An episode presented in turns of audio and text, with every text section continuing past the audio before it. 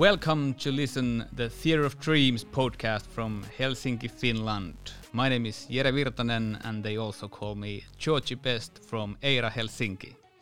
Other side of the table is sitting me, Marlo Takamäki, this podcast's very own Roy Keane from Pakila, Helsinki. The Italian Busby Babe. Yeah, nowadays.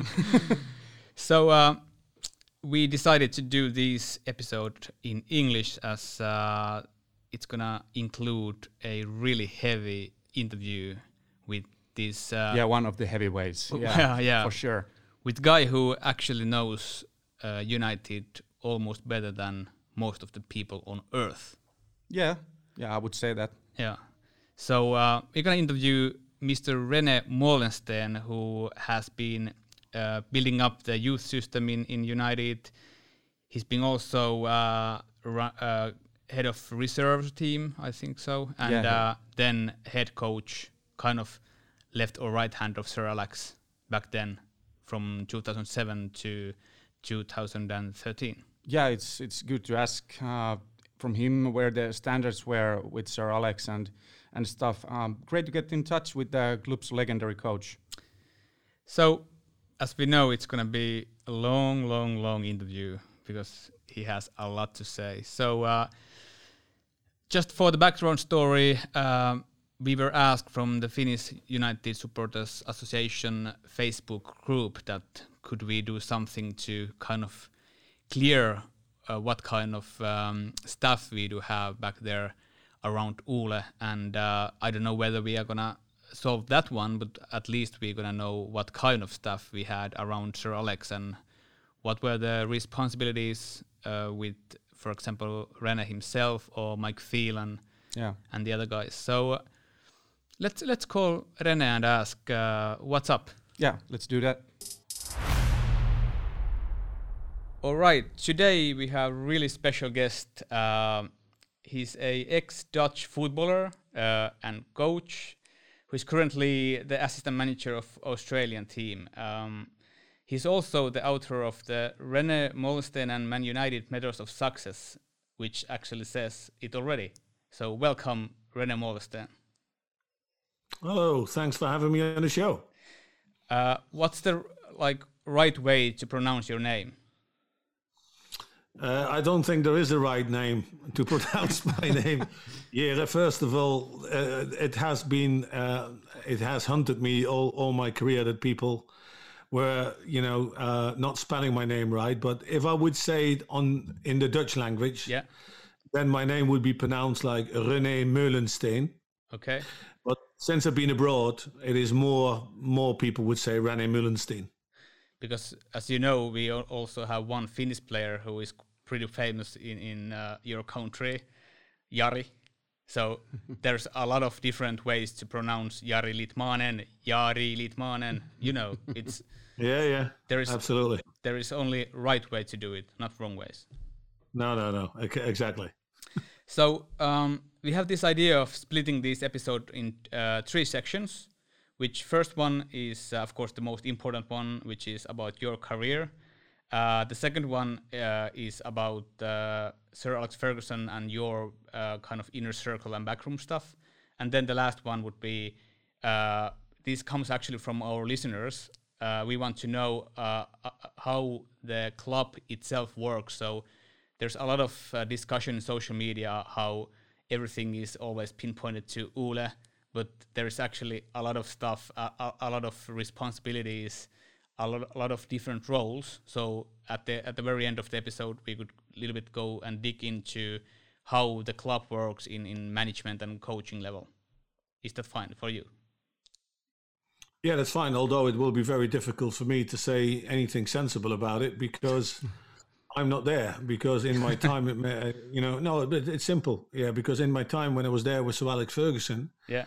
the the, the structure and the hierarchy was very very simple. It was very very uh, open and transparent. You had uh, the Glazers were still obviously were the owners. That was fine. And then you had David Gill as the CEO and Yeah. Sir Alex Ferguson as the manager, and and that was it. And Sir Alex Ferguson and and David Gilder were running the club on a daily basis. Um, you know, so Alex Ferguson, obviously from, you know, a tactical and, and, and a footballing side point of view, and and um, uh, David Gill, anything with regards to uh, to any any other issues, whether it was to do with commercial. Obviously, there was a commercial department came in, you know, during that time of the Glazers, and we know how how big the club has grown as a brand, which is which is fantastic. He says, but now it, it is completely different you know, because obviously you got Ole as as as a manager, he's got a staff around it because that is basically all all around first team matters of Manchester United. They now brought in uh, Darren Fletcher as a technical director and John Murtough as a director of football. If you see to most clubs, when they bring somebody in, they bring one person in. It's whether the director of football or the technical director. And basically the remit of those people is to sort of safeguard the the sort of outline how how that club wants to be perceived in terms of identity, culture, playing style, etc., etc. And then they've got a responsibility, obviously, to support the manager with regards to obviously funding and bringing the right players in. So how that works, you know, on a daily basis, you would really have to ask somebody, you know, that is currently working there. Well, then let's change the um, sentence. We have our best guests about what's happening with the a lot of lads you also know because of the Fletcher, Carrick, and and uh, of course Ole Gunnar. So let's let's see what what happens at the very end then. Okay. But let's let's start with you uh, and uh, your career. Uh, you started as a player.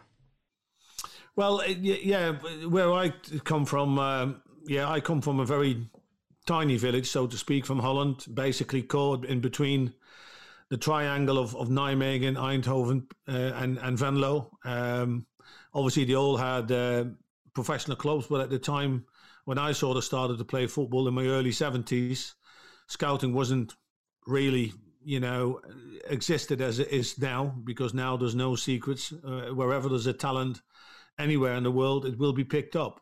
You know, at that time there was obviously, know, of uh, England, of England, uh, Holland had a strong nation in, with regards to football. Obviously, especially in the seventies, that was basically, I think, that generation put Holland on the world map of football when they uh, the, when they won the, the silver medal at the World Cup in, in Germany, and the style that they play, and and the players like Johan Cruyff who emerged. Uh, and those were my sort of players that I grew up with, and my heroes, and obviously the strong um, club teams that we had in Ajax and Feyenoord, winning European uh, cups, etc. So that was that was great. Um, I started to play, obviously played very young um, in in that village, and you know, like many other old uh, kids, you you all have a dream to become a professional footballer. But like I said, the pathways weren't there. Um, I didn't manage to play uh, at higher level, um, at higher levels. I did manage to play at sort of a semi-professional level in Holland uh, at that time because the whole league um, at that time was different from now. It's all been restructured. Now you got the Eredivisie and you got the you know the the Eerste Divisie, which is called the Keuken Keuken Kampioenschap, and then you've got Division One, Division Two, Division Three. Uh, when I was playing, you didn't have that. You know, you just had two professional leagues and the other ones were semi professional. But it doesn't matter. It was still a good level because a lot of ex professionals were playing in that same league. But more more importantly is is that at 16, sort of around 16, I started to to basically started coaching because in my local club, uh, one guy asked me because he saw me always at the club. He says, "Would you help me out? I've got here a group of players, about 20, seven, eight years of old, uh, uh, seven years of age. Could you help me out because it's it's a bit too busy for me?" And that's what I did. And uh, I think it was only you know three weeks later I was I was doing it myself because this guy had a busy job and he couldn't do it, and I've never stopped. And and that's when my career started when I was 16, and then I started to uh, you know to try to um, to develop myself as a coach whilst I was still playing. Did you already know this back then? Because you are referred as a tactical guru, and uh, you have been doing that for so long in different teams, and especially in United. So, did you kind of feel your step forward if you compare to the other players back then uh, when you played as a tactical side? Well, yeah, it is. I think when you start coaching, you have to you have to think about obviously what you're going to teach those kids and how are you going to present it? So you need to prepare, you need to plan, you need to be able to organize, you need to uh, inform the players, you need to be able to to stimulate them and motivate them and all that and so. But it it makes you also think and, and brings you you know makes you more aware yourself and understand better what what is actually needed uh, as a player in the in the in the time that I sort of you know, started at coaching, I, I felt that technical development at a young age was, was was critical, was very important, and it was just by coincidence that I bumped uh, into, you know, into a into a book uh, in, in, a neighboring village in a bookstore, and and that was Wiel Coerver's book uh, saying, you know, the plan for the ideal footballer, and I went in and I took the book and I read the preface. excuse me, and then I looked sort of what was in it and I thought, well, you don't need to you don't need to have to do university to understand what this man means. And since then, I I basically followed his methodology in teaching those kids, those young kids, uh, the, all those skills, and I saw how how quickly they progressed. I had to master all those skills myself, so it made me a better player. So it worked both ways. And that has always been one of my remits throughout the whole of my career. I always feel that if you have players in your team that uh, that first of all master the ball and then dominate any one v one situation that can come on the pitch, you will always you will always be, you know, uh, better than the opposition. Uh, and that's why it's so important and so critical that all those skills are taught at an early age. And you look at the Manchester United now of today, and it's it's so pleasing to see that players like you know Scott McTominay, um, Rashford, Greenwood, basically on the back end of me being at Manchester United, all those kids still went through that skill development program that I put in place, you know, from 2001 onwards. Uh, you got other players that have obviously left the club. You know, for me, it's great, but it's Jesse Lingard that went to West Ham. But you see, everybody can see what a good player he is. He was a product of that. Danny Welbeck, Tom Cleverley, Danny Drinkwater, plenty, plenty of them, and um, that, that's that's great to see. Like you said, you started coaching really young age, uh, age of 16, and you moved abroad pretty when you were pretty young also um, in very exotic football countries. How did you end up abroad to um, manage in Qatar and uh, etc.? Well, Qatar Qatar was just um, basically a, a follow up from the interest that I had in, in Coerver in, in Coerver and, and the Coerver method. So at one point, I was actually coaching at NEC Nijmegen, a professional club, uh, and I was coaching the, I have to think now, um, I think the under 14s at the time. And that was purely based on his method, methodology. So you have better players you know to your to your disposal you can train more than at an amateur club and they were doing really really well really well. And on a Saturday after our game, we played a game. I think it was the Graafschap, and we beat them. I think nine three or something. And I was watching the under 18s play, and this guy comes up to me and he says, "Oh, Rene, it's just I've absolutely, you know, fantastic. I enjoyed watching you guys play. I've seen you in in the beginning." You know how hard you worked, and, and it was difficult to get it going. But now, six months on, these kids are phenomenal. They're absolutely fantastic, brilliant. So I said, yeah, it's great to see. And I said, but I, I just can't understand why Holland has not really adopted the Coerver method and made it part of the whole curriculum. And there's this guy standing next to me, big guy, mustache, big cigar. And he said to me, Who are you to say this? And it says, Well, it doesn't really matter who I am. You know, I, I will introduce myself if you want, but I'm Rene Meulensteen and I'm coaching the under 14s here, and I strongly believe in, in, in wheel curve and curve and method. The guy that asked me that question was a guy called Johan Derksen, one of the most influential journalists in Holland. If you if you look at now, he's daily on TV. He's on TV tonight again in a program called Football Inside. But he was he was one of the main the main guys that ran a football magazine called Football International. Maybe you've heard of it. It's still going strong now. And he then had a chat with me, and I talked to him that I was producing a video, uh, which I was hoping get to get to Wiel Coerver because I wanted to work with the guy. And eventually, uh, I invested, you know, for that standards, quite a bit of money in it. I borrowed some money of my brother to get it all going. But it was professionally uh, uh, very well put together, uh, very well filmed, uh, with good voiceovers, good information. And he said, "When you finish that video, come and show it me, and and I'll see what I can do." And uh, which I did, um, and that was maybe you know six weeks later. Uh, he watched the video. He rang me. He says, "Rennie, I watched the video three times. It was like only a twenty-minute video in which I explained." the philosophy of Coerver and, and how I felt that I agree with him. We need to develop more coaches that can teach those young kids all the skills of those top top players. And he said, "I've watched it three times. It's it's it's fantastically done." He says, uh, "I've already uh, sent it to Wiel Coerver. I'm sure he will be in touch with you." So to cut a long story short, Coerver did get in touch with me, and he invited me then to his new project in Qatar.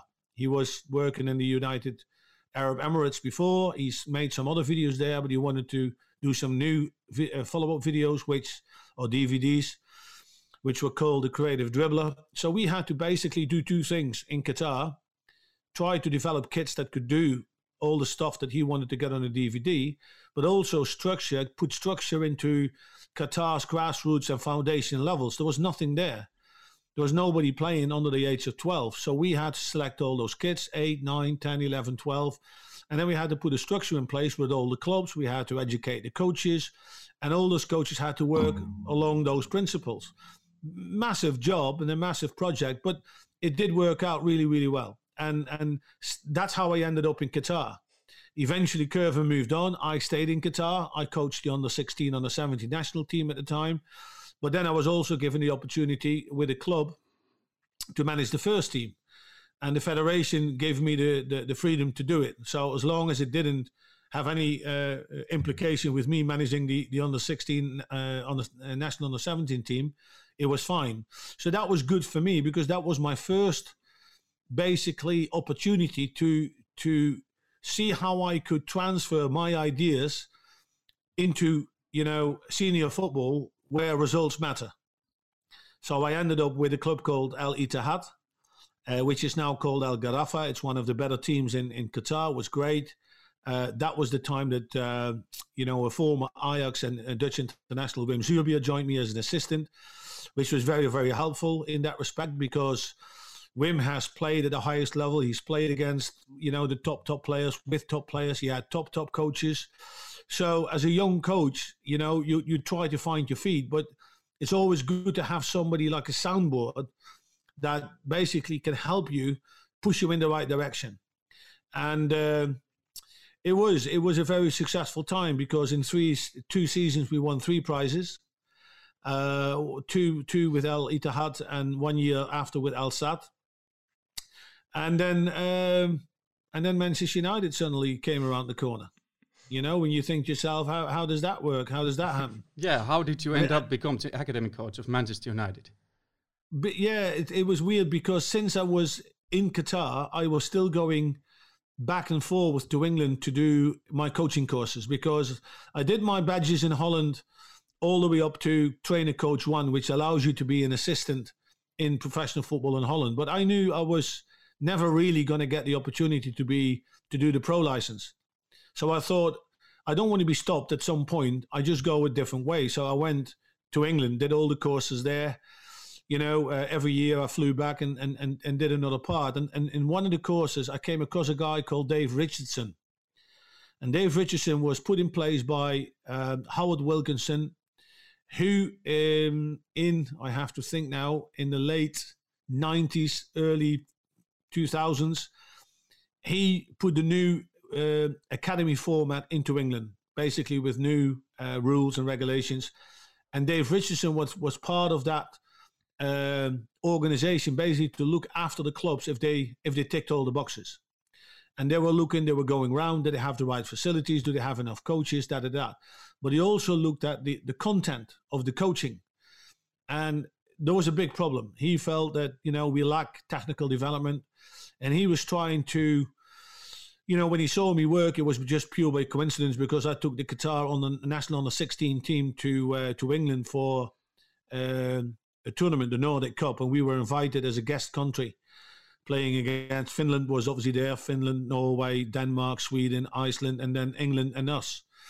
and we we played an unbelievable tournament. Um, for me, that was the first sign of evidence that when you when you when you pick kids and they haven't got a really football background, but if you do the right things, we we just narrowly lost uh, against England one 0 but we played them off the park, and uh, and Dave Richardson was there and he saw that and he said, listen, we we need people like you here in England. We got these academies, but nobody is is teaching those kids those skills. Anyway, he, he, he did try to get me into various clubs, but nobody really responded. And uh, I was always staying in touch with him when there was certain activities through the FA which I would wanted to join or conventions and everything. And just prior to one of those conventions, uh, I was just about maybe a week before he rang me and he says, Rene, whilst you are here, would you would you be able to meet uh, Les Kershaw? who was the academy manager at the time at Manchester United, He says, Yeah, of course, no problem. What's it about? And he says, Yeah, well, they have got the same deficiency as as a lot of other clubs. Um, you know, they've got everything going. They've got kids in the academy as, as young as six years of age, but they have got no nobody that can really teach them the skills. So they want to have a chat with you about that. He says, Yeah, that's fine. The only thing he said, I do I actually don't want you to go to Manchester United. He says, Why is that? he says, well, if you go to Manchester United, they're already miles ahead now. They're going to go even further ahead, you know. But but let's see what let's see what happens. Anyway, I met Les, who is a phenomenal guy, by the way. I've I have to thank him, you know, deeply for him was the first one to put to put his trust in me. Um, so that was good. At the time, I was the manager of Al Sadd. So I went back to England, uh, off to Qatar, doing my normal job. Um, Les said, "Listen, Manchester United is like an oil tanker. Things never never go quickly. It will go very slowly, but we keep we keep you uh, in the loop." Um, you know, and that and, and that was basically it. But the funny story with it was that at the time when I was in Qatar, at a certain uh, time, there was a guy called Dave Mackay. Uh, I don't know whether you guys know him, but obviously he was a big player for Tottenham Hotspurs in the 50s and 60s you know, won the Premier League, won the double, won the UEFA Cup, and all that. Big player for Scotland, and he at the time was uh, when I was um, working for the FA as well, and, and later uh, as a coach for Al Ittihad. He was doing the, the 19 national team, I think, and we were next door neighbours, so we really got to know each other really, really well. Um, but at the time I visited, um, you know, saw Les Kershaw in England, I actually stayed at his house so I told Dave the story. I didn't ask him to do anything, but about maybe a month later, or maybe six weeks later, the phone rang and it was Dave Mackay ringing me. So I was back in Qatar and he said, Hi, Ren, here's Dave Mackay here. He said, Has Sir Alex Ferguson rang you? And I started laughing because Dave, I only knew Dave as somebody that would always take the mickey. You always, you know what I mean? Mm. Always jokes. You never knew when he was serious. And he said, No, no, no, no. He says, I'm serious here because I just I just spoke to him and he said he was going to give you a ring. He says, "But have you have you given Sir Alex have you given Sir Alex the right number?" He says, "What do you mean?" He says, "When I was last with you a few weeks ago, I told you Qatar has added a number to their to the sequence. I think it's an extra five after the the, the country code." All right then, okay, let me have a look. Yeah, that must be it. anyway, I'm gonna I'm gonna tell him now and uh, let me know when he rings. And anyway, ten minutes later, Sir Alex Ferguson on the phone. So that's even even more weird because you you're following football, you're following English football. Uh, it was strange because I wasn't I was a Manchester United fan because when I did my coaching courses in England, you know the international course, there was always a guy with a little van that came and and and sell all the shirts from all the clubs, and you could buy anyone, you could buy any shirt that you wanted, but I bought the the United one, you know, with the with the sharp and yeah. and. Uh, mm-hmm and the laces in the neck. Yeah. I can still remember that. I gave it actually as a present to my brother for helping me out to you know to to produce that video. Anyway, so Alex Ferguson rang and uh, great. We spoke for about twenty minutes over the phone. Uh, that was in late November, as I can remember, and uh, he said, "Well, listen, if you've got a break uh, in January, uh, which we had, he says, you know, I'd like you to come over to England and uh, spend a few days here." I'd like to meet you in person. Dave Mackay has obviously uh, spoke to me. He says, and you know, I found out later, but Sir Alex Ferguson was a big fan of Dave Mackay, so he put a lot of he put a lot of weight in, in on his plate, you know, about me. But uh, yeah, that was good. So I did I did fly over in January. I think I still remember the game. Uh, United played Everton at home. It wasn't the greatest of game, but it was an, an unbelievable. It made an unbelievable impression of me on me in terms of the stadium and the crowd. And, you know, it was against Everton. I think uh, Andy Cole scored a goal, 1 0. We won, so everybody was happy. Uh, and in that week, they, they've, they've, they've organized and planned it really, really well because they gave me the opportunity to basically, or all the people in the club, to speak to speak to me privately for half an hour, 45 minutes. So everybody had an idea about, you know, about myself and, and who I was and how I was. And it's the same with my chats that I had with Ferguson. I did about five or six training sessions in different age groups. Um, so yeah, that was all good. And uh, by the time the day that I had to leave back to to Qatar, um, you know, so Alex Ferguson said, um, you know, he said to Les Kershaw, he says, Les, how long have you been with me? You know, at Manchester United. He says, well, as long as you are, boss, probably 20 years, I don't know, something like that, or 15, 16, I don't know. He says, well, Les, you've been absolutely useless at your job. Make sure you get this right. so get Rene, get Rene on board. So I, I knew that it was that was all going to happen. Obviously, then we had to sort out different things. Um, and he said one more thing. He says, he says, Rene, you're Dutch, aren't you? Yeah, yeah, yeah, yeah. I says, I've got one problem with the Dutch. Two, actually. They said the only thing they know it better, one. And secondly, he says, they, they speak perfect English. And he says, I'm, I'm, I'm from flipping Scotland and I don't think my players can understand me half the time. You know what I mean? Because of my accent. He says, well, that's probably why you're so successful. he, he burst into laughing. He said, scandalous now. Get out my door. Get out my office so that was that was the uh, the story to towards uh, United, and then I joined in 2001 as a skills development coach. And uh, kind of uh, base ground when you joined United was was to start building uh, a new way to develop uh, young players. Yeah, the first my first brief was basically to spread myself as wide as I could. Um, at, at United at the time, they had the academy and then on, underneath the academy, you had the so, so-called development centers. Those were the kids that you could bring in from the age of five, six, seven. And then you had a, you know, like a pre-academy sort of scenario. And, and because of the academies, there was a ruling in place that Man United or anybody else that was uh, registered as academy, they could only scout kids from within an hour and a half. That was the ruling, and basically it was to protect each other, you know. But obviously, still United, we had so many other teams that were fishing in the same pond. But we we just we just had a look at it. I had to do some some you know restructuring. Basically, I had some really really fantastic guys in the academy helping me. My Glanny was was sort of the uh, uh, what do you call it the, the logistics persons. You know, he was communicating with parents and everything, but a fantastic guy. Staff at the time because they had to buy into what I wanted to to try to create, and basically, I I did you know, some obviously a lot of coach education, uh, parent education. We wanted to get the parents on board because we knew it was going to be different.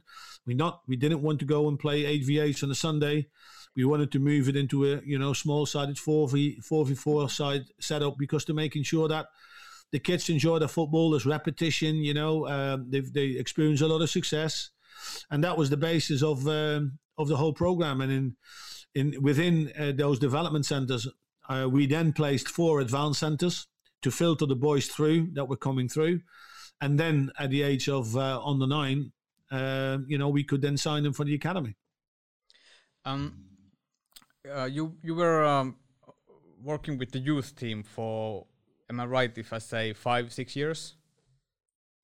What do you What do you mean by that? Yeah, with the, with the with the youth team, with the youth within yeah, the academy. Yeah, because because then uh, when that time uh, was close to end, you also started to work with reserves. That's correct. Yeah, yeah, yeah, yeah.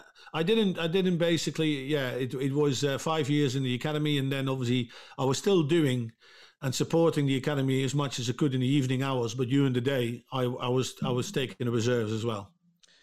Uh, well, what happened then? Because then you have kind of different kind of mark in your CV between uh, the reserve coach and then coming back to United. What happened between that? Uh, you mean when I went to Brøndby? Exactly.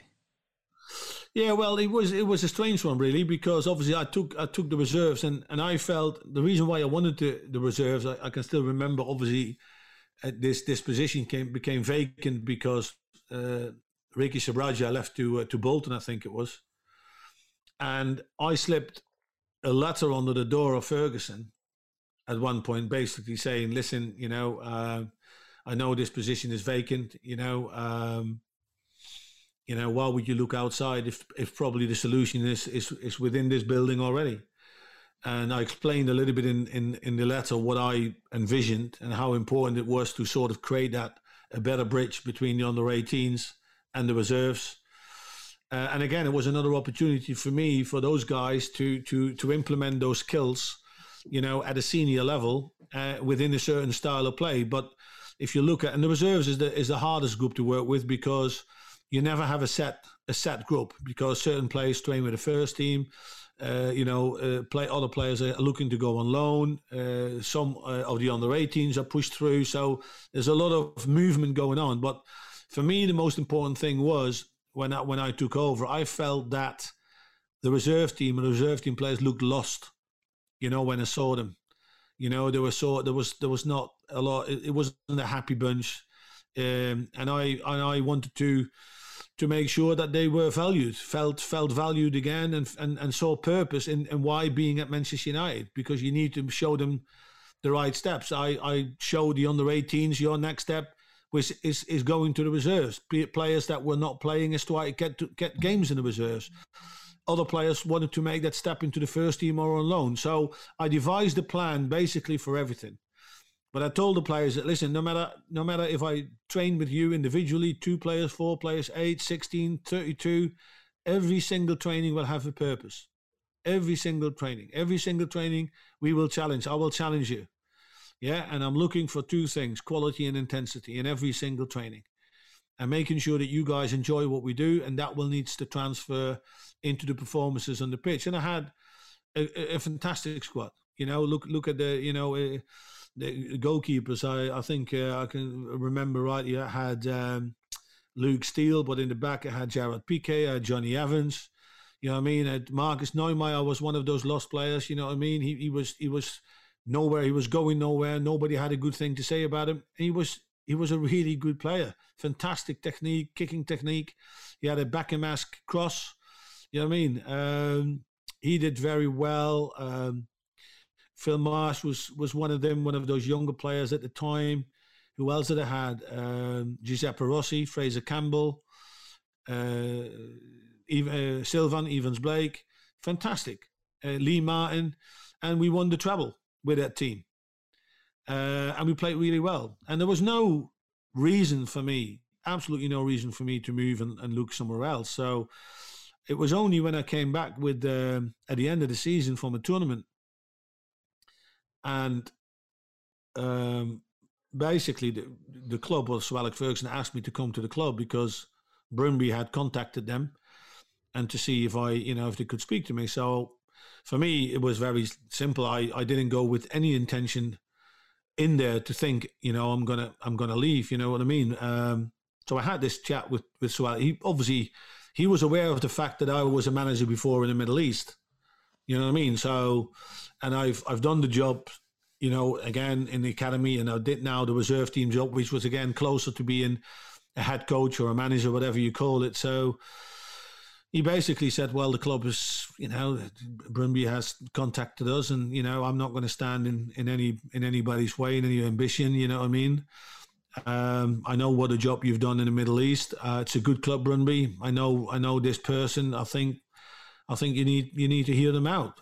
If Ferguson would have said there and then, well, I, I can see the interest. I know where it's coming from, but basically, I really like you to stay here because I still think there's a big job ahead of you and blah blah blah. I would have never left, yeah. no problem at all. Uh, but it was a bit, yeah, it was a bit strange. It was like, yeah, no, you know, go go and go ahead and have a look and, and, and see what it's like, and you know, etc. etc. etc. Anyway, um, Brøndby didn't bring what I expected to it because basically, in very uh, in short terms, uh, major decisions need to be made. Um, uh, and and and I needed I was looking for the backing for that because I knew if if I would continue in the same way, then there was only way there was only one outcome, and it was me, you know, hanging off the cliff. Because at the end of the day, you know, as a manager, you are the one that is. Uh, so I first, if you want to be successful as a manager, you need to make sure that you can create the right environment and also have the right, you know, uh, players to do what you want. So that that was cut short um, because I didn't feel to get. I, I I did speak to the manager about when I was coming through those crossroads, and he was a big help to me and everything. And you know, I just said to him, "Listen, uh, this is the situation. Um, obviously, I'm going to be a free agent. You give me the opportunity at Manchester United. You give me the opportunity to go to Brøndby. He says, I'll I'll give you you know the opportunity again to if you need if you still think you can use me at the club i'm not going to listen to anything else you know? I'm, more than happy to to come back and and and, and help you again. Um, and that's basically what happened because then i came back as you know in in many ways he said to me he said listen it's never nice to go somewhere and it doesn't work out. But these experiences you will you you will learn nowhere on any course on any course. And he says to be fairly honest, I'm quite um, impressed with with how you handled it because I think nine out of the ten coaches they would have just stayed there and stayed there for the money mm-hmm. and waited for the payoff. And it shows that you you've got strong principles and values, which go beyond uh, just just money. You know, um, I I like to do something. Yeah, I like to do something that I'm good at and I like to do something, you know, in in an environment with the people that I like to do it with. That that's to me are the ingredients for success. So he then said, "It gives me an opportunity to bring you back, but I, I like to have you closer to the first team." So initially, I was, you know, brought back as the as the technical coach of the first team. Obviously, when I did the reserves.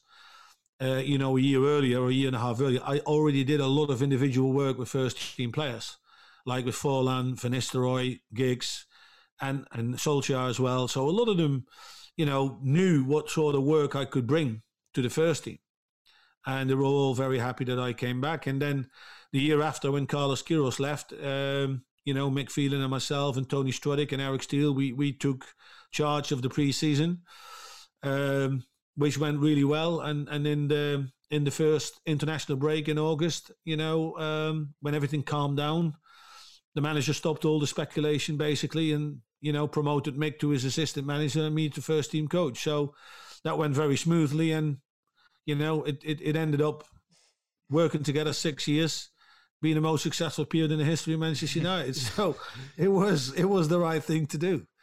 Indeed. Yeah. Um, let's just uh, back up a little bit back to your youth academy uh, period. Um, you named a couple of very good, talented reserves guys, but can you name some players during your time in youth academy between 01 to 05 and why? What what um, special those players had? Um, well, I felt the first group, the first group, sort of, I I took full charge of. That was the group of of which Jesse Lingard was part, but also Ravel Morrison and Ryan Tunnicliffe, Will Keane, you know, Michael Keane, mm-hmm. there's now at Everton, Zeki Fryers, you know, um, you know, really, really good players, um, and and uh, you know, all had all all guys. If you look at it, all have had you know mixed careers, so to speak. You know, some have some had a, in my opinion, they had a bit of you need a bit of luck. You know, because I do think that another another great player was was Larnell Cole. You know, mm. very skillful. You know, I brought him at one point with Ryan Tunnicliffe to Fulham. You know, when it didn't work out with Fulham, you know those guys sort of paid the price for for that move. You know, that's what I mean. You need to be with a little bit of luck. Jesse Lingard, not many people, I think, in the beginning would have would put a lot of faith in him because he was very tiny. He was slender. He was this, and I I always felt I can still remember having those discussions with staff, and I said, listen, Jesse Lingard will will be a very very good player because he's got a very quick brain, he's got quick feet, and he's got a big heart. He just needs to get you know the time. He needs to get you know when he gets to that 18 to that important time, he needs to get the right loan deals but then he needs to have the luck to get a lucky break for a coach that can see him play play for United. You know, certain certain players are better equipped to play at a higher level. You know, where it's really all based on football.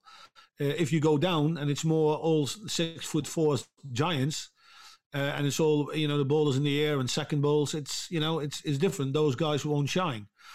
But those were all good good players. You know, um, the age group above um, Danny Drinkwater, that went obviously to win the league with Leicester. And Danny Welbeck, who's had a fantastic career, you know, uh, still going strong and still important for, for Brighton at the moment, had a, a really good career. Um, yeah, so there's there's obviously plenty more, I'm sure, but there's also, you know, quite a few that that I feel that missed out on really having a good footballing career just because uh, the decisions for them have, have gone against them, you know, whether they're going to get a scholarship or not. And, and then what's next, you know? Yeah, that's kind of mix of uh, having um, amazing coaches around you, uh, the whole structure, but then also you need to have luck. So, as we know, we uh, we know really well Ben Thornley, who had everything, but then injuries came in. So it's yeah. it's it's it's also quite much about luck. Um, but the thing which isn't and wasn't about luck is your work at Carrington. And uh, could you tell us about the like basic working day at Carrington? Because I know you guys uh, uh, with Mike Phelan, Eric Steele, uh, I think Tony Strudwick was also working with you then. So what kind of chemistry you guys had? What kind of uh, roles you had uh, between you, uh, each other and working as a crew, yeah. which made the greatest team maybe all time. Yeah, it was uh, obviously first of all we had an, an unbelievable, fantastic squad. You know, if you look at through through the lines with with Van der Sar at the time, world class goalkeeper. You go through the back line, whether it was you know Gary Neville, uh, Ferdinand, Vidic, Evra. You had backup players with Johnny Evans, John O'Shea, Wes Brown. You know the young boys, Rafa da Silva, Fabio da Silva. You go midfield, Carrick, Scholes, uh, Valencia, Nani, obviously uh, Giggs, uh, Rooney, Ronaldo, Berbatov, uh, Tevez. It was unbelievable. But the thing was that the I think that the the biggest thing for me looking back was that Ferguson has laid down prior to that an unbelievable, you know, uh, professional environment that all the players, all the players had to, uh, they knew what was expected of them. You know, there was only one. The aims were very clear every season. It's it's we want to win the Premier League. We want to we want to impossible win the Champions League or go as far as we can. We want to have a good, you know, shot at the FA Cup, obviously the Carling Cup, a trophy that you can win early in the season, Charity Shield, you know, and anything, anything that wasn't show basically. So everything geared around that. It, it was a, a winning, a winning culture. But Ferguson said a few important things to me. You know, um, he says we expect a world class performance from those players. You know, most most of the time, twice or three times a week they can expect a, a world class support from us on and off the pitch. You know, and he says, always remember, Rene, anything you do on, on the training pitch will manifest itself in the game, good and bad. So for me, that was the challenge to making sure that any session, because he basically delegated the whole sessions to me and and uh, of to me and Mick, but you know Mick was probably more a little bit closer on other management things with Sir Alex Ferguson. So it basically came down to me on a daily basis what sort of what the sort of drills, exercises, whatever we did. In in conjunction with Tony Strudwick in terms of the strength and conditioning side of the game, we worked very closely together together with Eric Steele, and basically that was the format. So if we would come into Carrington in the morning around seven seven thirty.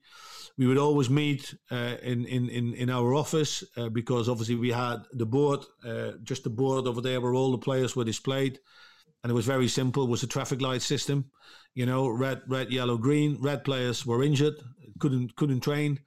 Yellow players were players that were basically coming back from injury and could do some uh, moderate work, but away from the group. And all the green players were capable of training, and and that is how how we looked at it and the way that we managed it. We we we had if you looked at the squad, we had quite a few players were, you know, edging towards thirty or over. You know what I mean? So we had what we called a high energy group, which is the group you know 18 years and above, all the way up to, let's say, 30, so to speak, or 29, and then you had the group 30 up to 36, which which had, uh, you know, um, what do you call it? Which we need to um, address differently throughout the week in terms of their intensity, yeah, and and the work and the workload, because the most important thing was paramount is the is the performance on a Saturday or a Sunday or a Wednesday or a Tuesday or a Wednesday. That was paramount. Um, and it was for us very important to making sure that they had the right, you know, intensity in terms of load and rest and everything. And Tony Strudwick was perfect with it, with his team. So that was all good together with the medical staff under the guidance of Steve McNally. So yeah, it was all it was it was a, it, it was unique. I, I remember speaking to Sir Alex Ferguson after he left, and I went to visit him, you know, because he's, he doesn't live far from me, and he had a I think a hip replacement or something, and I just wanted to see how he was and have a cup of tea. And I said to him, I says it was unique. I mean, the the the the, the, IFL, the six years that I've been there was absolutely unique. It says, I mean, if you think that you are, you know, the biggest club in the world, the, the, the biggest brand, a football brand in the world, that wants to win everything, if possible, you would you would think the pressure must be enormous, you know, and and I've never felt, and I told him that I said I've never felt any moments that I didn't feel, you know, of inconvenience or I didn't feel sure or I felt negative pressure. Never, uh, and that was all. That was all due because of his day-to-day man management. You know, the expectations were there. It was clear for everybody, but he trusted people. You know, he trusted the staff around him, and that trust trans transpired into the into the group because there's plenty of if you delegate, there's plenty of moments where I had to address the group and the manager isn't there. You know what I mean? But still, that trust and that confidence of the group in the staff of Sir Alex Ferguson needs to be there. That's that's the respect you need to earn. And the biggest, I think, the biggest compliment of all those years is because if you look back to, you know, if if I look back to how many sessions that I've done in in those six years, I mean, I've I've no idea, but not once not once ever a player came up to me after a training session and said, Jesus Christ, Randy, that was the biggest pile of shite I've ever seen. Excuse my language, but that's how players are. But what we did feel, I always felt what I said before, it was all about purpose, challenge, quality, and intensity. And if you hit those four buttons, players will enjoy training. And it doesn't matter what club they play for, how much money they make, whatever.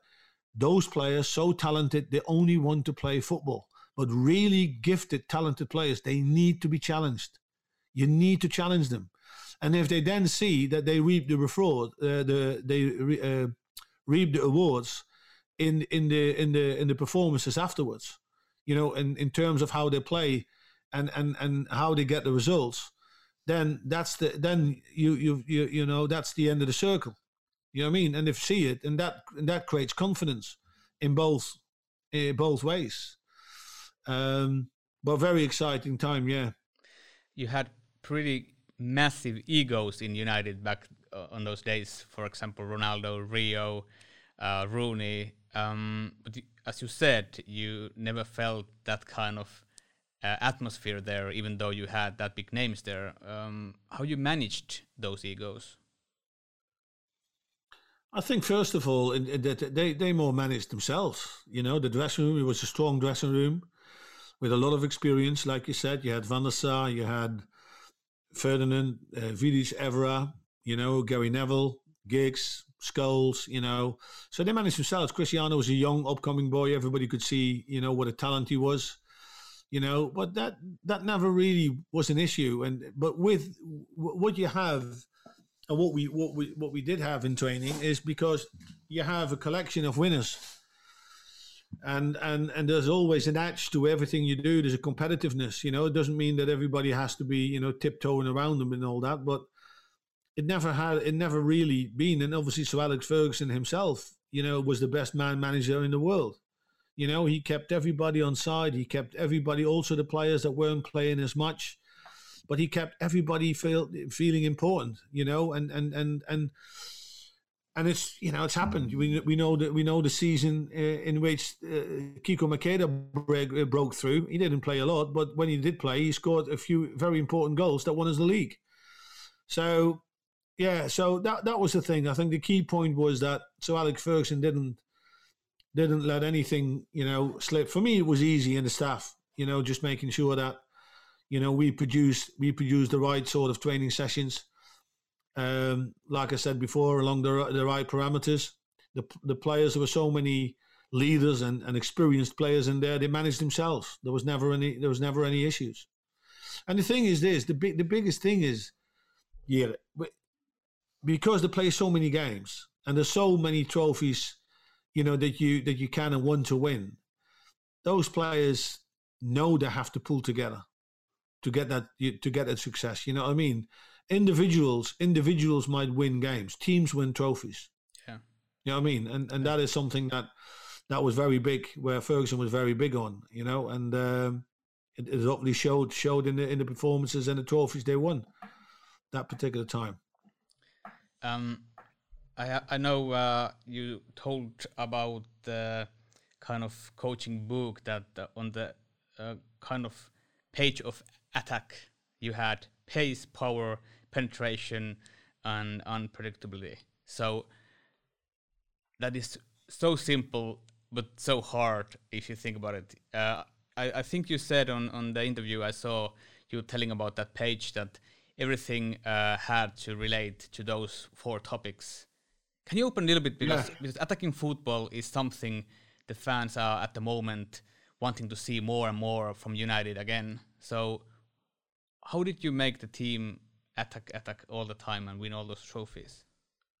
Well, it it it it's part of, it was part of the identity and the culture that that Sir Alex Ferguson created over the years. Um, you know, they, he Sir Alex Ferguson obviously it took a while before he had the right mix and he had the right team before he could start, you know, competing for for you know for for t- titles and trophies. It took him, I think, six years. I think, um, and that's a long time, you know. But obviously, that situation at that time is completely different in, in, in what it is now. But he knew he knew exactly what he wanted. But it obviously takes time to get it. But when he get it, he wanted to keep it, and that and that's the biggest for me. The biggest achievement that he managed to keep it for so long and build, like say, three different teams, three generation of different teams. But it it it, it was you know like the, the the the things that you just mentioned was part of you know the meeting that I had with Sir Alex Ferguson when when I, he sort of appointed me first team coach and he brought me into his office and he had written a few things down on on uh, on a flip over and he said basically when I close my eyes, this is what I want to see. You know, these are and it was very very structured, very simple. And on the last page, and he says when I that's the most important one. When I want to see United attack, then I want to see those things: speed, uh, speed, power, penetration, unpredictability. And these are the four ingredients I want you to instill in this group every single day in training. Every everything what you do whether it's a possessional game, a conditioning game, finishing drills, all that.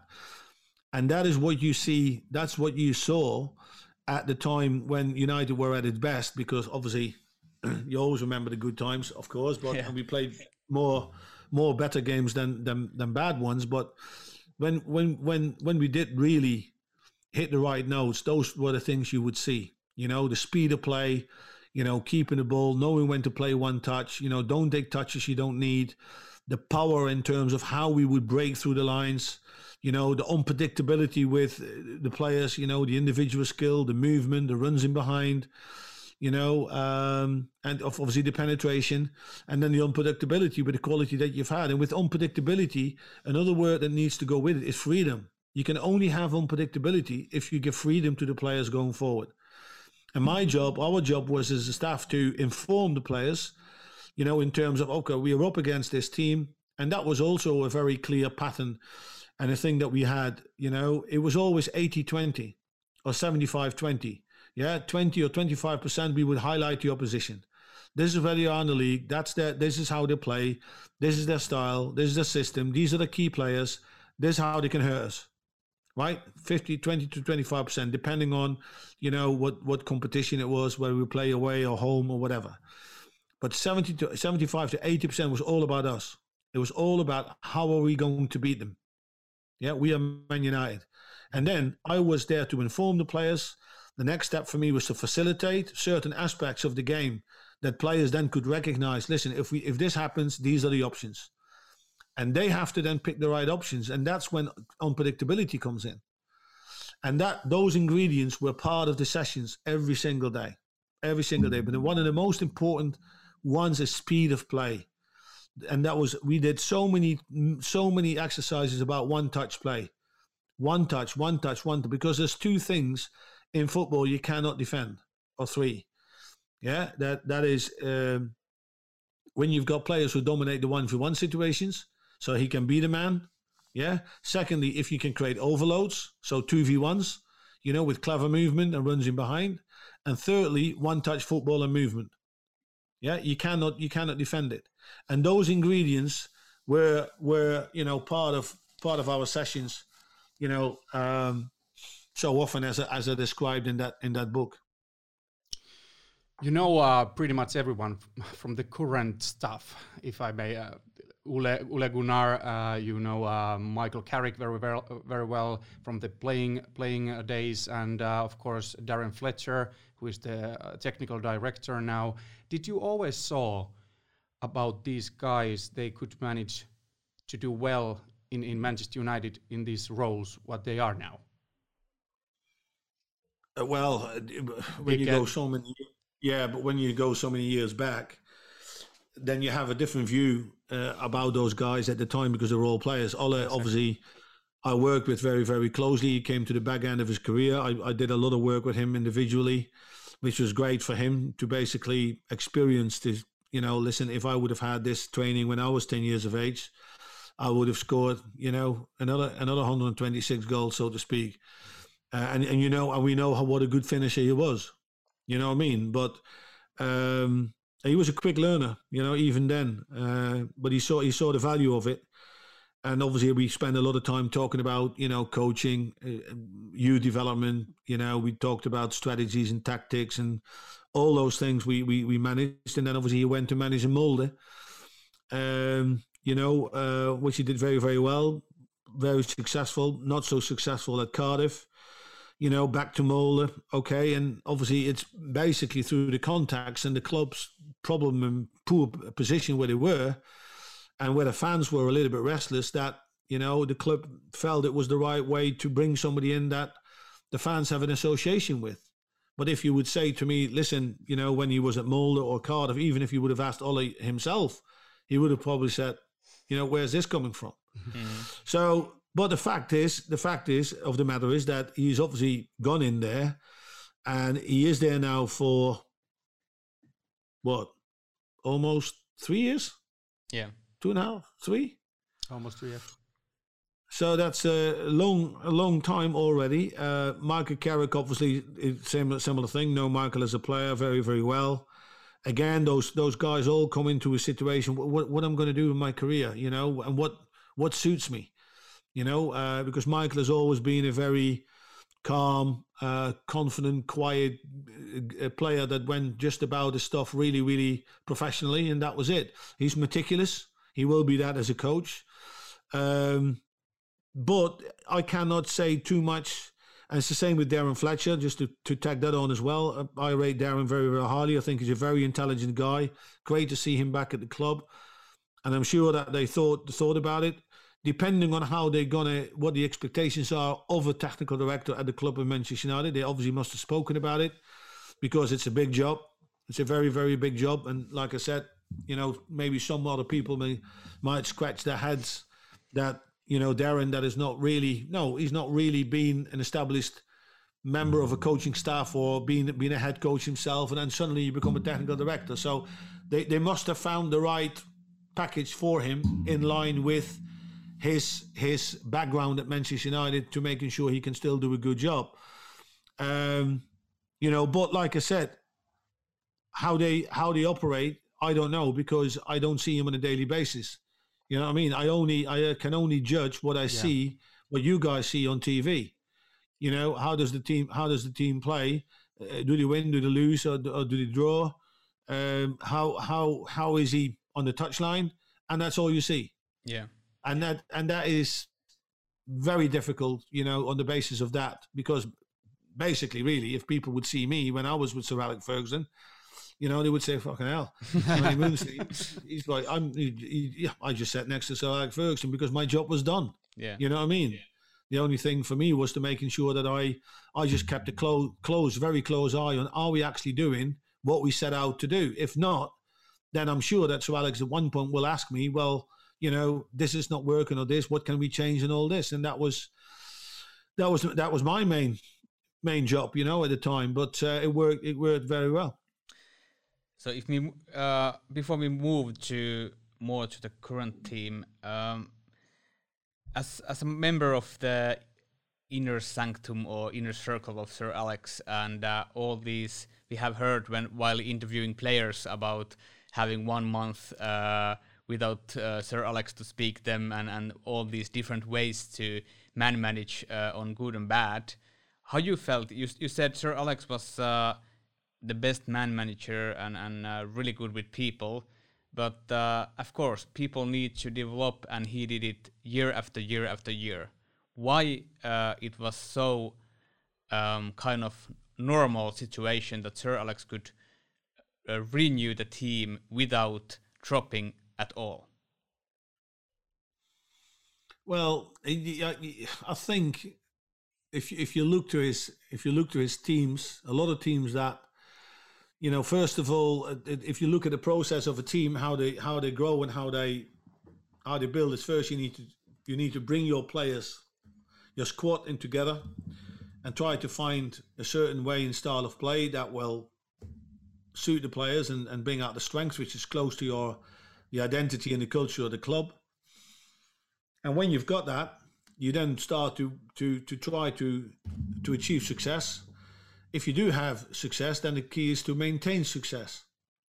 And I think so. Alex Ferguson, most of the time, or it was maybe not maybe not every season, but every two seasons, he would always bring one, two, or three players in just to keep freshen up and to keep sharpen up the team, you know, to making sure. But the, the, the bulk of the team and the, the sort of framework would still would be the same. You know what I mean? That that could go on for quite some time.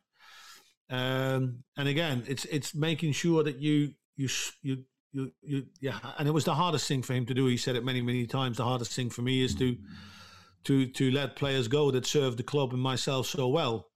But that is part of being a manager of, of, of a football club and being a manager of Manchester United. So there's nothing else, nothing more important than making sure that United, you know, stay stay on top of their um, stay on top of the tree if if if if they can do. But I I've got this question so often, so you know that uh, you know what makes Sir Alex Ferguson stand out. So in my opinion, I think first of all it is his enormous drive and commitment to the course. You know, want, wanting to be successful, making sure that everybody wanted the same that him. Is obviously his his his expertise about the game, his knowledge about the game, the experience about the game that grew stronger every every year. So he knew he knew the Premier League inside out. I I, I, I remember him saying at times, listen, if we are on top of the league or maybe five points off the top coming to the end of January, we've we've got a we've got a really good chance.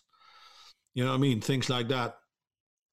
So that's important. He, he had the ability to to bring the right people within the club to to keep growing as a club.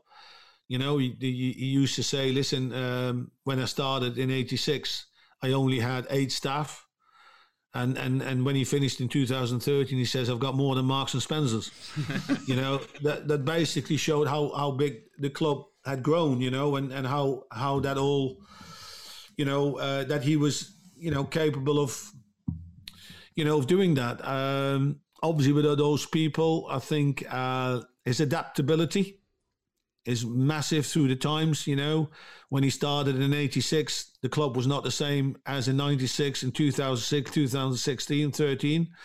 So his adaptability to to to to uh, embrace different developments, you know, that are taking place in life, in football, technology, social media, bloody bloody blah, bloody bloody blah. Blah blah. It's a big thing. Obviously, his man management skills that I've already talked about is so important to making sure that you know there's high expectations in in in a in a, in a club like Manchester United. Uh, but it's important then, you know, uh, his ability, especially in the time that I was there, the ability to delegate, to trust his staff, let them get on with it without really losing any any control.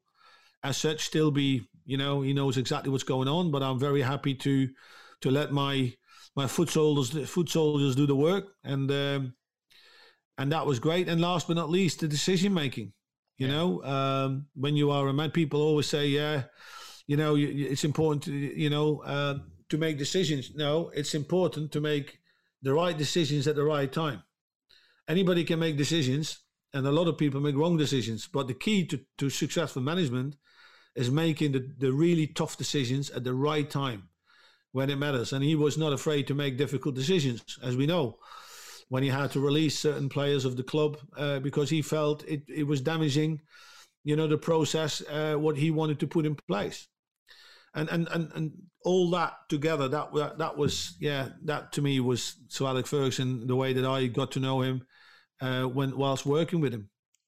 Like you said, uh, Sir Alex left and retired and in 2013 and uh, that was the year or the summer when you you left the club also um, when David Moyes came and bring his backroom stuff with him. Uh, how did you felt when when this happened?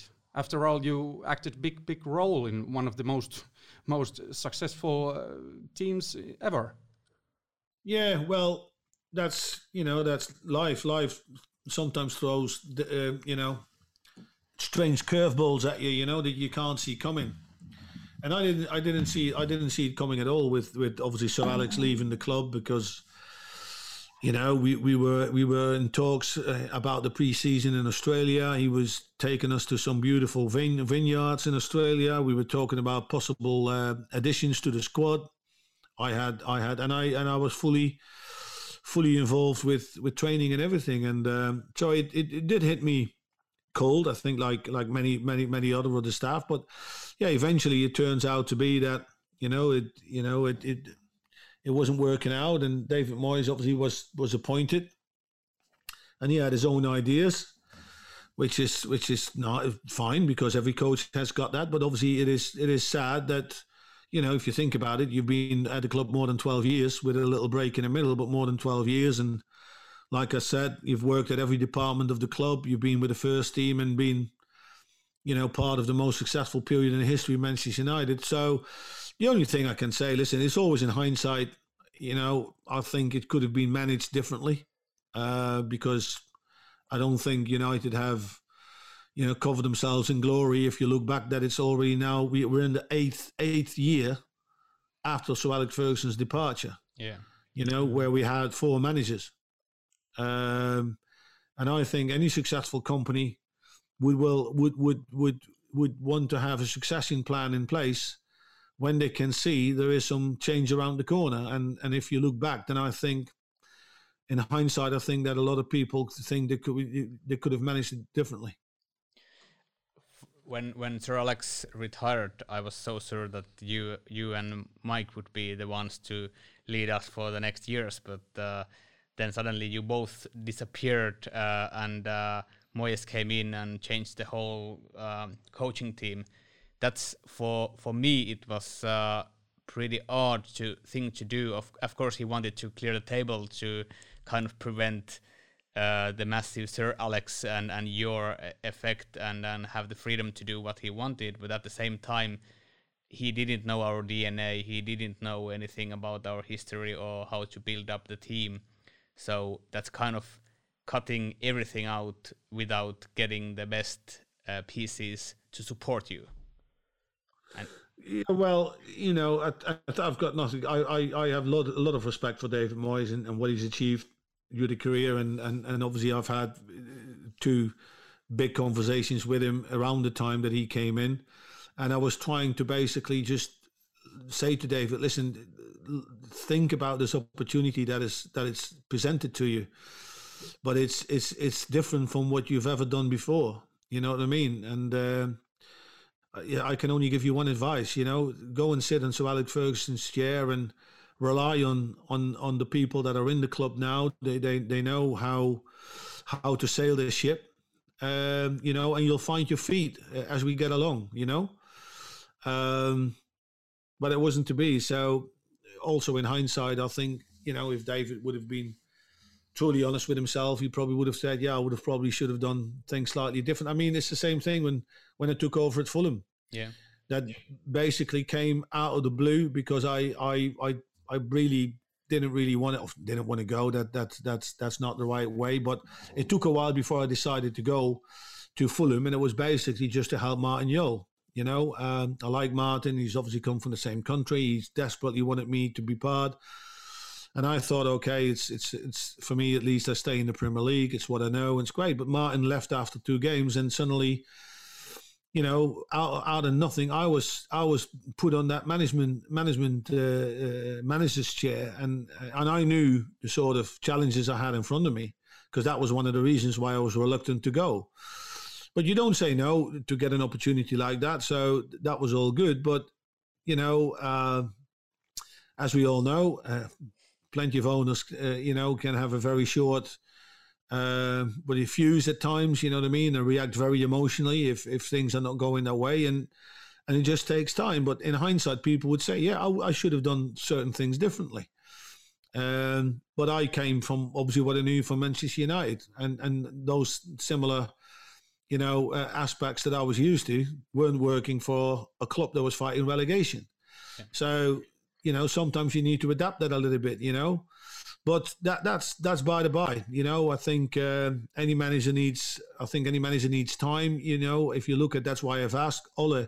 Ole is now already there three seasons. Um, David Moyes got only what nine months. Yeah.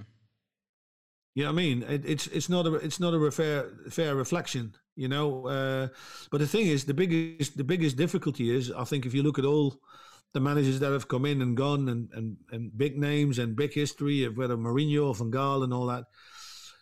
Under Sir Alex Ferguson, his 26 years, he's created a unique DNA, like you said, yeah. And that DNA was the identity, the culture of the club. And they've got that, that United's got the hardest combination, which is winning games, winning trophies in the most attractive possible way. And I think when I was there at the time, I felt the biggest compliment that I've that I've ever felt was from a from a from a from a fan or fans from other clubs. Let's say they support West Brom or they support, you know, um, who, whoever, and they would say to me, "Listen, I'm I'm a West Brom fan or I'm this fan, uh, but I do like to see United play." Yeah, you know what I mean. Not that I'm a fan, but I like to watch them play and and and that was for me one of the biggest compliments. So where are we now? At the moment, with uh, two years with uh, Ole Gunnar, and uh, now the coaching stuff seems to kind of settle down, and uh, the pieces are there. So where are we now at the moment? Uh, at the moment, uh, and you asked me this after they just lost from Leicester, yeah, in three one, yeah. and get knocked out of the FA Cup, which I think is, you know, an unfortunate big step back because what you want to do as a manager, and I've said it many times before, I think any manager needs to get the time to be successful, and that's give and take. I think eighteen months. Yeah, that mm. that's what you need because when you come in, you you need six months to sort of assess the team. You need to assess the squad. Then you need to be able what what can you do in the first transfer window? What support do you get or lack of support, whatever it is. Then you go into your second six months. You can start to fine tune the sort of in ways that you want to play, and players get to use you more and more and more. So uh, within the results and, and the rankings and, and how do you do in cup competition, you can see how close or how far you are away. Last year, they, they ended up in playing three semi-finals. You know what I mean? Which which was good. It was progression. That's where we want to be. But United, like Solskjaer says, we want to be in finals and we want to win them. So this year on, so he's beyond those 18 months now.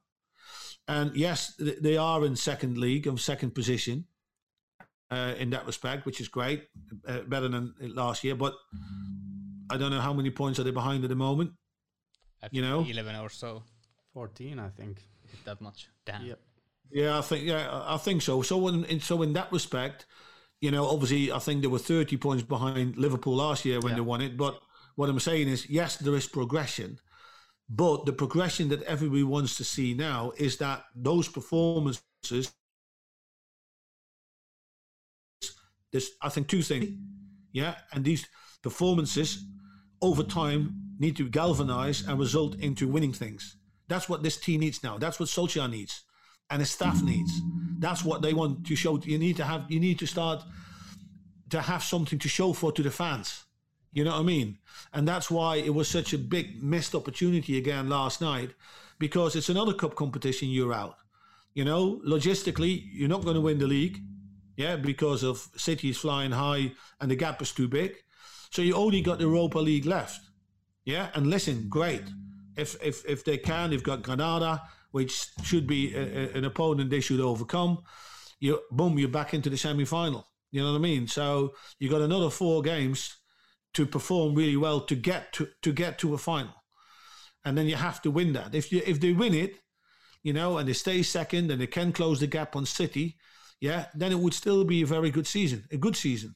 But you that that's that's I think at the moment where everybody is like, right, you know, uh, we need we need to get our hands on some silverware. Yeah, obviously the silverware is the thing, and we need to win win things. But um, you have watched United a lot, obviously, and because it's your ex ex uh, employee and, and stuff like that. But uh, how do you see has the game progressed uh, in the field? Obviously, we are second and 14 points only behind City, but ha has the game uh, progressed forward? Yeah, the, the game the game has progressed. the game has progressed because of Bruno Fernandes. I'm with you. It's very simple. Yeah. It's very simple. Take take take take Bruno out of the equation, and then I think United would be in a total different position as where they are now. Yeah, Bruno Bruno has brought that Manchester United DNA to the club. He's got energy in his team. He's got he's got creativity. He's got unpredictability. He's got assist. He's a goal threat you know, and in that slipstream, other players have progressed with him, especially Marcus Rashford. Yeah, there's a clear link. Yeah, there's a clear link when Mark when when Fernandes has the ball, bang, Marcus Rashford is on his bike and they're running forward. Other players should do that as well, but there's no better link than between Fernandes and Rashford. Rashford has progressed definitely on the back of Fernandes because you can see his stats are very good in terms of assists and goals. Yeah, although everybody still is on on on on, on his on his back at times, but the stats are, are sort of very very good. But there is this still this this this undercurrent that creates that inconsistency. You know what I mean? I don't know what about you guys, but I every time and I watch all the games. Mm. But every time I ask myself, what United are we going to see today? You know what I mean? It's not like that I'm saying, I know exactly what I'm getting. I know exactly what I'm getting from Fernandes. But obviously, people say, yeah, but Fernandes is, is not as influential as he was. No, of course not. Because what do you think the opposition do? Yeah. They're not daft because they still, they very might think very simple. If we stop Fernandes, then we stop probably 60, 70% of the threat because they rely so much on him. And with United, they are still vulnerable at the back. Yeah. Obviously, we can still, if if if we are we, we will get chances, and if we're clinical enough, we, we, we can pinch a goal. Because that's another, I think, a problem that is not being addressed fully. That United, you know, certain things, they've had an unbelievable away record.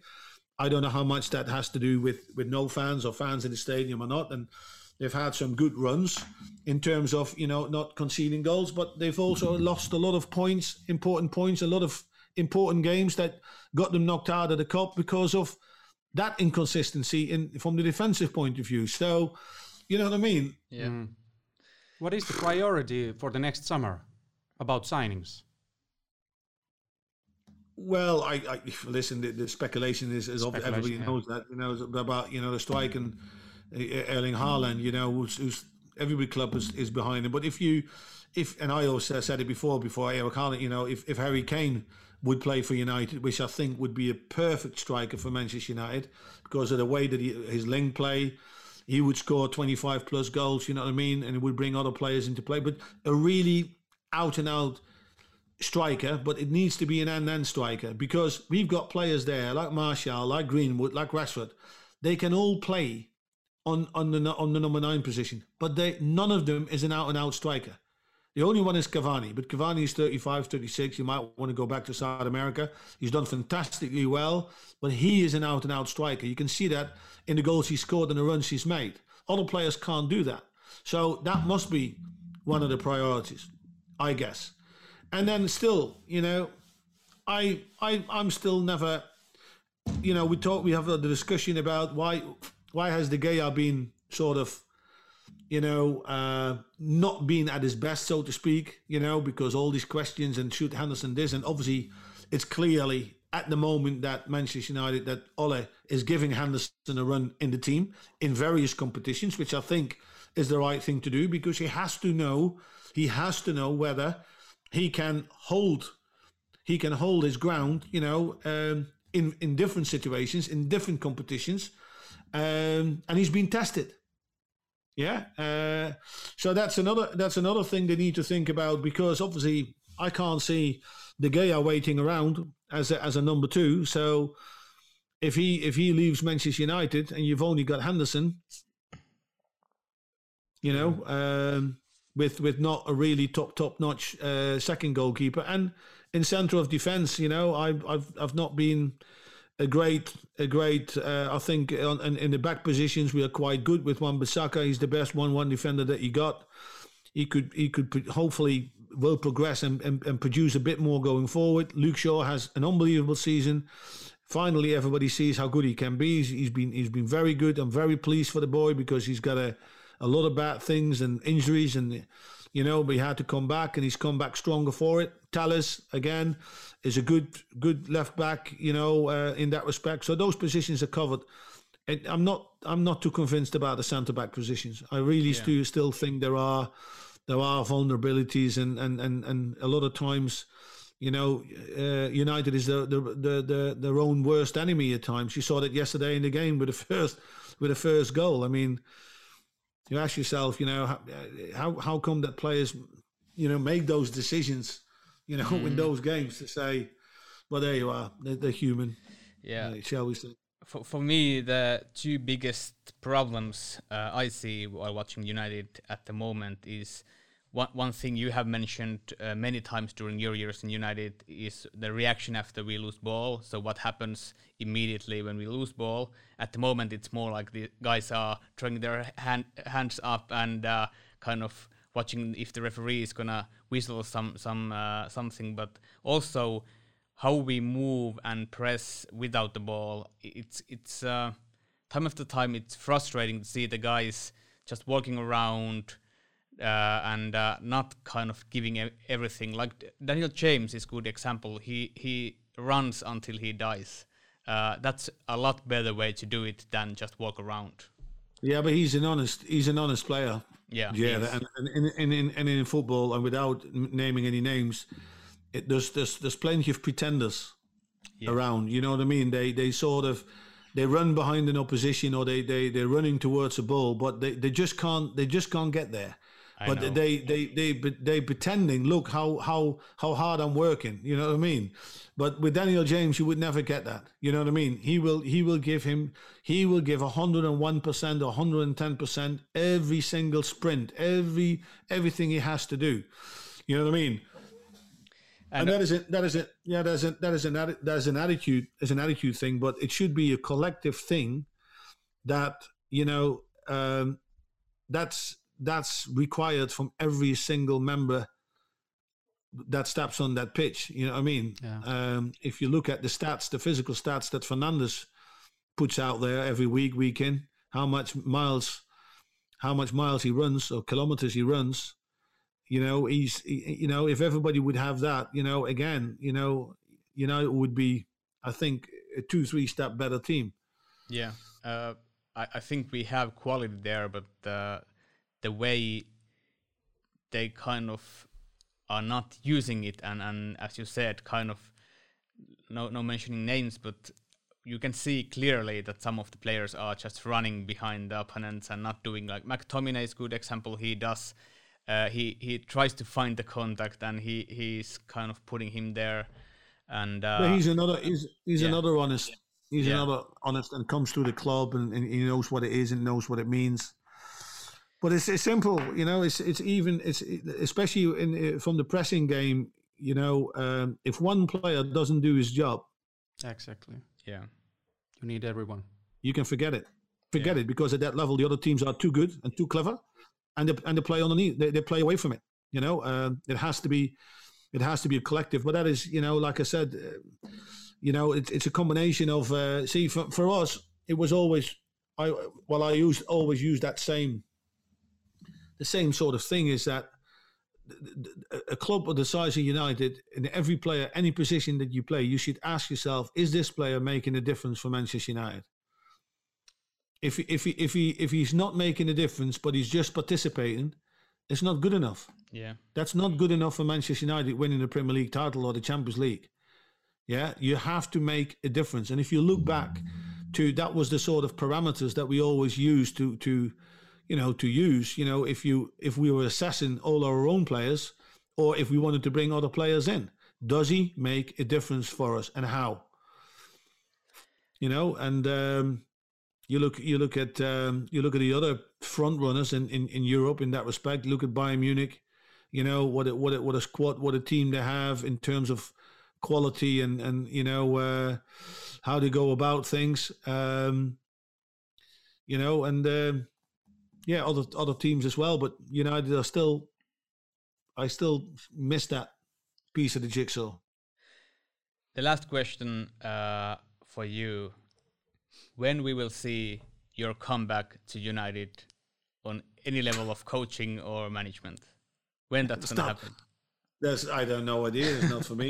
Yeah, and uh, at the moment, I'm I'm very obviously happy and busy with my position with uh, with Australia. I'm looking very much forward to to take the Olympic team. Well, first of all, to uh, to finish off those uh, those four World Cup qualifiers in the best possible fashion, so we get a good position for the next phase, and then we take the Olympic team to Tokyo to to go to another great experience. You know, I, that's one of the th- reasons why I wanted to do it. I uh, I've, I've basically experienced almost everything in football, most of the things obviously with Manchester United, which I, I look back fondly. Um, and and the Olympics would be another great experience for me. So would be the World Cup. Um, and that's as far and that's as far as I uh, I look here. Thank you so much. It was uh, a massive pleasure and honor to interview you, and uh, I have so many uh, extra questions, but let's let's uh, stop here. It's not, never never end the story. Um, we wish you so much luck with your current position, and uh, hopefully the Olympics will be at least, let's say, um, a massive and uh, kind of new kind of experience for you as a coach and, and assistant manager. And uh, Yeah. let's hope that we we will see you in Finland uh, on upcoming years. Well, listen, it would be nice. It would be nice to uh, to come and see it, uh, you know, uh, in person. You know, I've never been to Finland. It's always one of the countries that I would love to go to. So uh, yeah, it it gives give me a good reason to come over. We will. Thank you so much. Thank you. Thank you. And that's that. Uh, probably the best interview what we had has in in our show. Uh, absolutely amazing. I, I don't have any words. Yeah. What about you, Jere? I- don't know what to say. I mean, if if the really first idea was just to find out how does the staff around Ole work uh, today, I don't know whether we got any answer for that, but A little bit. I, I think we got so much more. Yeah. Wow. The ideas, the methods, uh, uh, uh, from the from the days uh, With when Sir Alex, Yeah, with yeah. Sir Alex. So, wow, I'm I'm speechless. I'm, I'm Yeah. really speechless. Um, thank you for for staying up this late. If you started because now it's night time when we are recording this, so I don't know when we are gonna put this out. But uh, if you listen to this not late night like we recorded it, so thanks for being up all night with us. Yeah, thank you very much. And um, we'll see. Um, next episode is coming. I think aroundish in one week. Aroundish, And like, uh, like always. yeah, like always. Sometimes it's more, sometimes it's less. Yeah. But um, let's see who we're gonna have then. Yes.